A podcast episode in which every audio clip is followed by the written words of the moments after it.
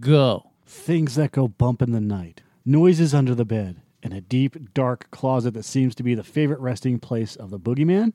Don't worry, we won't sully Pixar's reputation with bad puns or meaningless nuggets of knowledge as we bring you these 13 things that you didn't know about Monsters, Inc.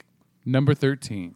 Mary Gibbs was so young that it proved difficult to get her to stand in the recording studio and act her lines. Instead, they simply followed her around with a microphone and cut Boo's lines together from the things she said while she played. Number 12. It normally took 11 to 12 hours to render a single frame of Sully because of his 2.3 million individually animated hair strands, which totaled a number of 2,320,413. Number 11.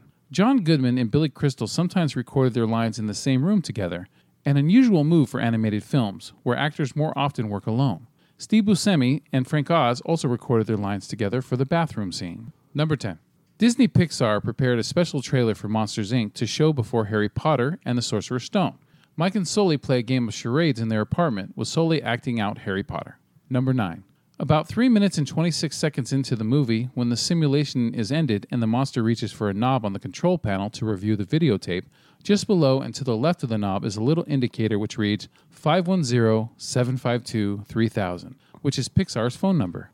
Number 8. The scoreboard at the scaring contest consists of names of Pixar staff members. Number 7.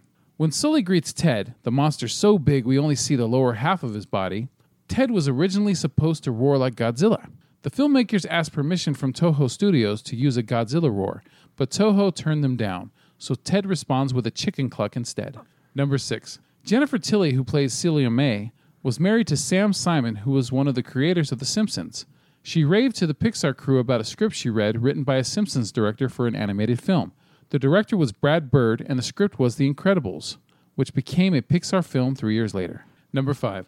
Bob Peterson, the movie's story supervisor, provided the temporary voice of Roz, the Green Secretary, during production. The nasal, sing song voice proved to be such a success that they kept it in the final film.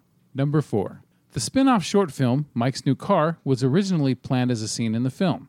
It was removed from the film and made as a short, being the first Pixar short film to have dialogue. Number 3. News leaked in the early fall of 2001 that this movie would feature the first teaser for Star Wars Episode 2 Attack of the Clones. Hundreds of Star Wars fans paid admission for the movie just to see the teaser, and reportedly some left after seeing it. Number 2.